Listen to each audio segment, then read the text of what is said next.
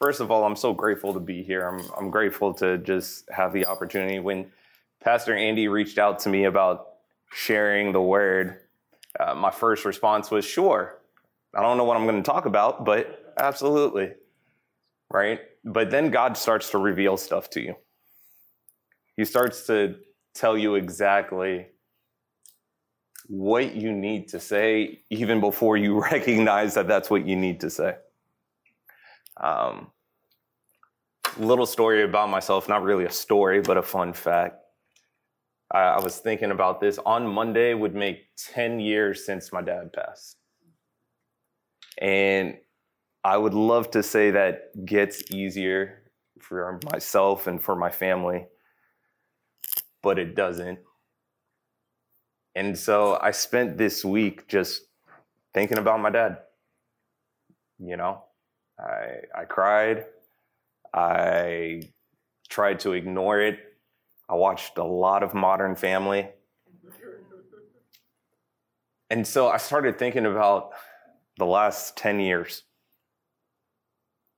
Every moment where I thought I wasn't strong enough, every moment where I thought I could ignore it, every opportunity where I figured, oh man, I am carrying way too much to move forward. Or other times where I tried to force myself to care too little. And ultimately, we're all on a journey.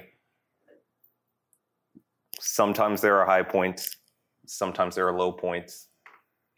There are parts of that where we do that alone. There are parts where we get to celebrate and do that together. But from the moment when we are born, we start a journey. Some of those chapters are awkward, like high school. Some of those parts are painful, like loss. Or they're wonderful, like childbirth. But each and every one of us, regardless of race, color, and creed, get to come to the same conclusion that this journey is complicated. It could be complicated good, it could be complicated bad, it could be somewhere in between, but you still fall to the words it's complicated. That's what I said for like 10 years. If you asked me how it was going, it's good, but I got this stuff in the background. Always there that I'm figuring it out, and I would love to say that it's less complicated, but human beings are complicated by nature. We complicate it ourselves. And I see faces out there like, obviously it's complicated. I know I'm living complicated right now. In this moment, my life is complicated. My marriage is complicated. My work is complicated. If I turn on the news, it's complicated. Every aspect of just existing is complicated. And you're right, I don't have to tell you that. So instead, I have a question How do we fix it? How do we move from it being less complicated? How do we get it better? Uh, when I got married, I realized that I had graduated to a really special job. And that job was putting together all the stuff my wife orders online right? It's, it's everything I ever dreamed of, right? And so I'll get these orders that come in, and I go get my tools and everything like that, and I'm making room on the floor, and I start building. And I always get to a part where either something's not fitting right, or it's not going the way that I wanted to. And it's like clockwork. It's like she knows every single time my wife will pop around the corner. Did you read the instructions? yes, I, I read the instructions. I wouldn't have started without reading the instructions. I might have read only like a page or two, but I read something. And then I'll get another question Did you organize the pieces? Uh, they're laid out here, of course. Then I'll get another question and another question and another question. By like the fifth question, I figured it out or really my wife asking so many questions helped me figure it out But that's kind of the point. When something's not working, when it's complicated, when I'm kind of lost, it's the questions that clarify it. It's the questions that make it simpler. And in our faith, in our walks with God, in our community, and everything that we're doing, if we're saying that everything is so complicated, then we have to start asking different questions. And asking questions is hard, it's revealing. Sometimes the answers are answers we don't like. Or more than anything, I just don't want to face the fact that I'm wrong. And man, do I hate being wrong. And so, if we're asking the question, how do we fix complicated? When it comes to our journey, how we walk from place to place, be it at work, our marriages, our families, at school, then it's about asking the right questions. And in Genesis 24, there's like this awesome story that I think highlights just some amazing questions that we ask. Uh, the backdrop to this is uh, Abraham is starting to look for a wife for his son. And so he's getting ready to send his servant out. And so if we start at verse 24, and, I, and I'll read it, it's okay. I don't mind. But if you have your Bibles, perfect time to pull it out or on your phone. Uh, I think on the app it has it as well. And it reads like this Abraham was now very old, and the Lord had blessed him in every way. He said to the senior servant in his household, the one in charge of all that he had, Put your hand under my thigh. I want you to swear by the Lord, the God of heaven and the God of earth, that you will not get a wife for my son from the daughters of the Canaanites, among whom I am living but will you go to my country and my own relatives and get a wife for my son Isaac? Right there, Abraham is giving a command to his servant. It's really clear, really direct, right? It's a swear to me, this is what you're going to do. And so from that moment on, it is clear to that servant hey, this is the person who sent me. I've made a promise to him. There's no guessing about it. I know who sent me. And so the first question that we end up asking ourselves is Who sent you? When you go to work, who sent you? When you come home, who sent you? When you're at the grocery store, who sent you? When you're talking with your friends, who sent you? If you want to ask it a different way, if you're being observed, is it evident that your body, your heart, your mind, your soul is in ownership to Christ? Is that super clear? If we were just watching you, are you showing up to places with the intention of, I was sent here by God? Everything had to work perfectly for me to be here in this moment, so I don't take it for granted. Or are you just there leaving other people to wonder who sent you? Because to the servant, it's clear. It's like Abraham and his God are sending me on this thing. I've sworn it. I don't have a question in my mind. And so everything going forward for the rest of the passage starts with that starts with a level of ownership, the responsibility that comes with that. A lot of times I forget who sent me. In the last 10 years, I've had a lot of forgetting. It, it, didn't matter if I was with a group of friends in my early 20s and I thought, yeah, man, I'll go to a whole bunch of parties because I rather not deal with the pain in my own heart and at that point, I'm sure people would ask, Who sent me? Or on the flip side, in my later 20s, I was a workaholic. Didn't matter how much work there was to be done, I'd do more. Give up more, sacrifice more. because that was easier. And though it was good work, probably if you ask my family, they'd be asking the same question who sent me? Because I was a shell of myself by the time I got home. I wasn't as intentional or loving. And that's just as hard. So, this question of who sent you becomes pivotal in everything.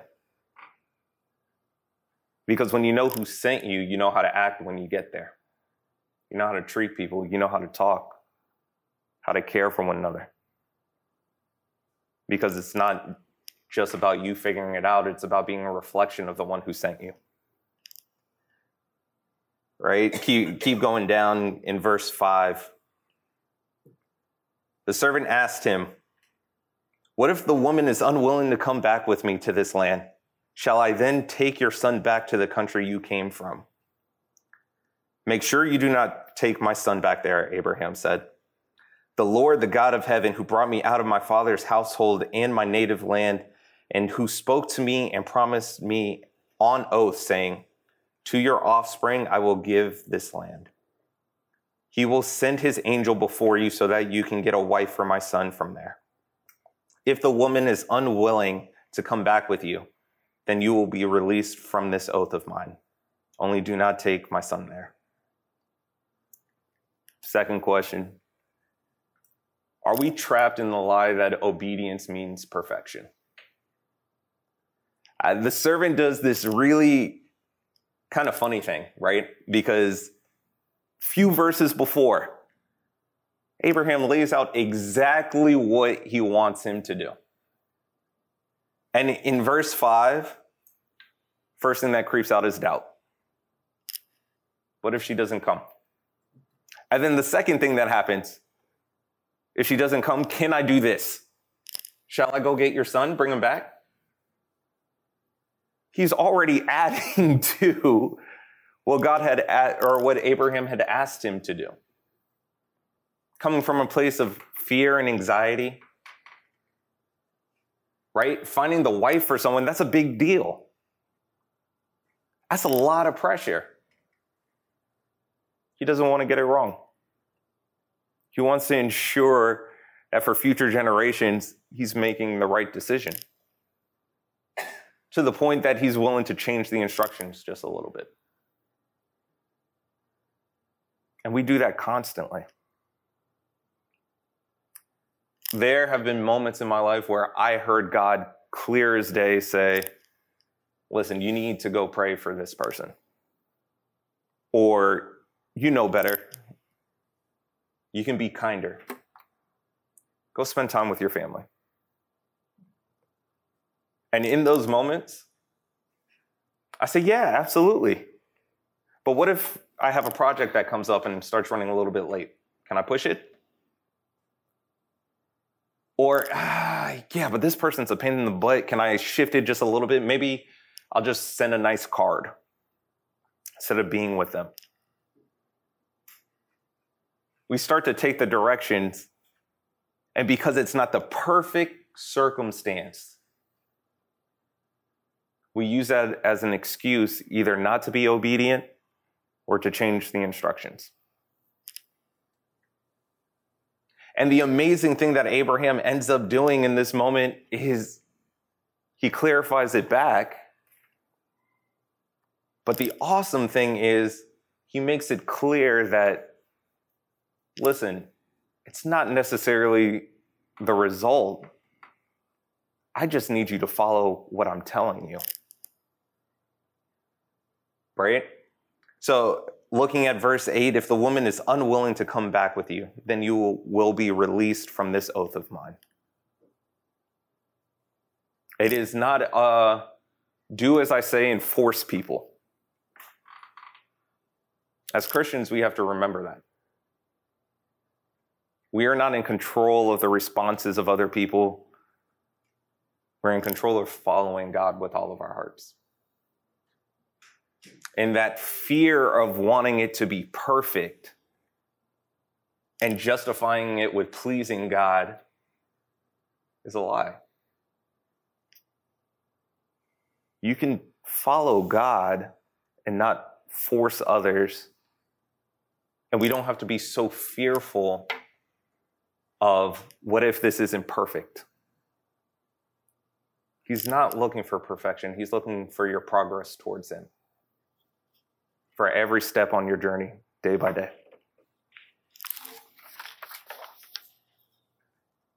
Now we're going to jump a little bit. As you can imagine, the servant takes that information. He says, All right, I'm going.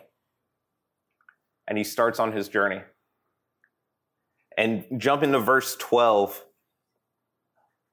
Then he prayed, Lord God of my master Abraham, make me successful today and show kindness to my master Abraham. See, I am standing beside this spring, and the daughters of the townspeople are coming out to draw water. May it be that when I say to a young woman, Please let down your jar that I may have a drink, and she says, Drink, and I'll water your camels too. Let her be the one you have chosen for your servant Isaac. By this I will know that you have shown kindness to my master. When's the last time y'all prayed specifically? Not a general prayer, but really, really specific. You prayed for the moment that you're in, for the words you're about to say. You're taking it all in the situation that you're in and you're praying to God, hey, this is where I am. I need your words. The servant in that moment had just got in there and he's praying. I look back at the last 10 years of my life and I always think to myself, man, if only I was willing to pray. If only I was willing to pray. If I took a beat and actually looked at what was going on around me and prayed for it. Instead of just taking the instructions that I had or whatever I felt like I had to do and just doing it I wish I had prayed. Uh, a lot of times when we end up praying, we pray in like these really non specific, generalized ways, especially publicly. But if we truly believe that prayer is powerful, that it's this moment to commune with God, why are we taking it for granted? Why do we feel the need to be shy with God? The judgment's not there for that. He wants you to pray specifically. Because in praying specifically, it takes vulnerability. You have to sit there and actually say, This is what's going on with me right now. And that's really hard to do. And then when you take that a step forward and you're with a group, whether it's a small group or anything like that, and you're saying, I need you to pray for me. I got some stuff going on at home. And sometimes it's a comfort thing. But you'd be amazed what would happen if you prayed specifically for what's going on. There are moments and opportunities that God just wants to run in there for you but we're more concerned about being shy or having a perfect image in prayer of all things. Servant shows a valuable lesson of hey, as you go on your journey, even when you're about to start something you have clear instructions on, Pray specifically. Pray for your words. Pray for the people around you. Pray and pray and pray. Now, later on, and I know like on the screen it said up until like verse 14, but I wanted to keep going.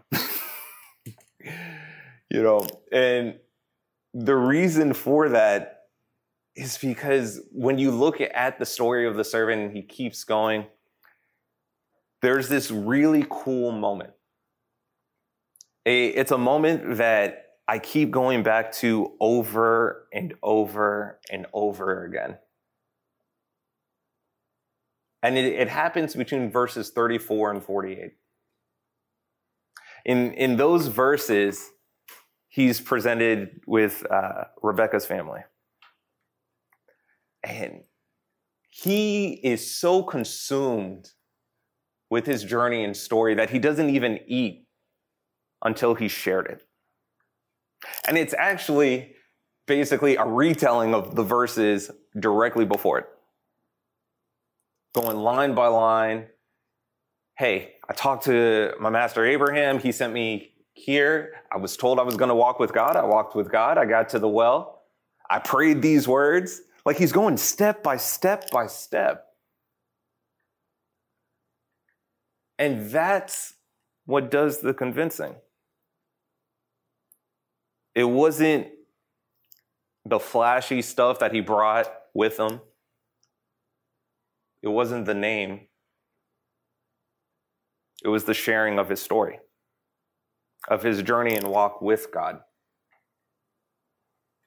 God has called each and every one of you to something beautiful and powerful. And each one of our journeys look different. Some of us are ready to start a brand new chapter. Some of us want to stay in this chapter just a little bit longer. But most importantly, as Christians, we're called to share it, to tell others the good and the bad, exactly as it's happened. A lot of times in, in my life, I like to downplay stuff. I either downplay how bad it was or sometimes how good it was out of fear of, oh, I'm bragging or anything like that. But every time you talk to an individual in moments in vulnerability, why would you want to leave any parts of God's story out? Because it's in those moments that people connect with you. When you're saying, hey, when my life was on the rocks, God is the one who pulled me out. I don't have to be perfect in this church space because I'm progressing towards God and I want to tell you about it. I can't even eat until I tell you about it. That's what God wants for us. He wants your journey to be something you shout from the rooftops, not because it's perfect, but because it reflects a journey with Him of you continually going back. If it was all sunshines and rainbows, we wouldn't need Christ. And a lot of Christians and believers have this idea that that's the only part I can share. Let me just talk about the blessings. Let me only post the blessings, this or that. The reason why I started with just talking about, hey man, I just started, I'm about to hit 10 years and I've probably cried way more this week than I have in a very long time is because it's not all sunshines and rainbows. And we have to be more vulnerable as a church, as Christians, and show people that I'm still clinging to God in the low. And I need to tell that story because that is also part of my journey.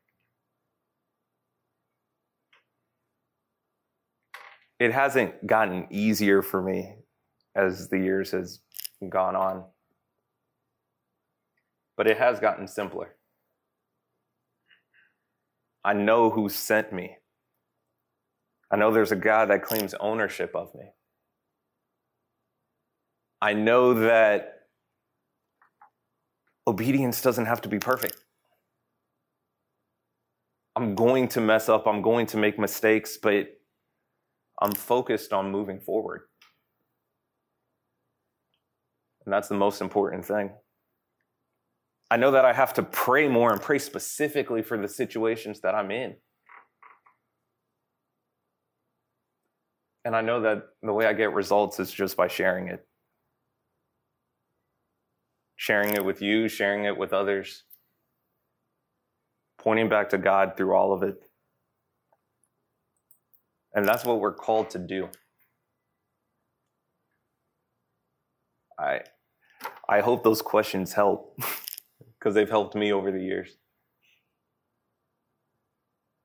And I really do pray for each and every one of you guys that looking at that, looking at your lives and journey, no matter what point you're in, that it becomes clearer for you. And it becomes simpler, not easier, but simpler. That you know there's a beautiful and amazing God that is holding on to you. And He's the one who sent you. He's behind you, holding you tight. And there's a lot of power in that. But there's a lot of responsibility too.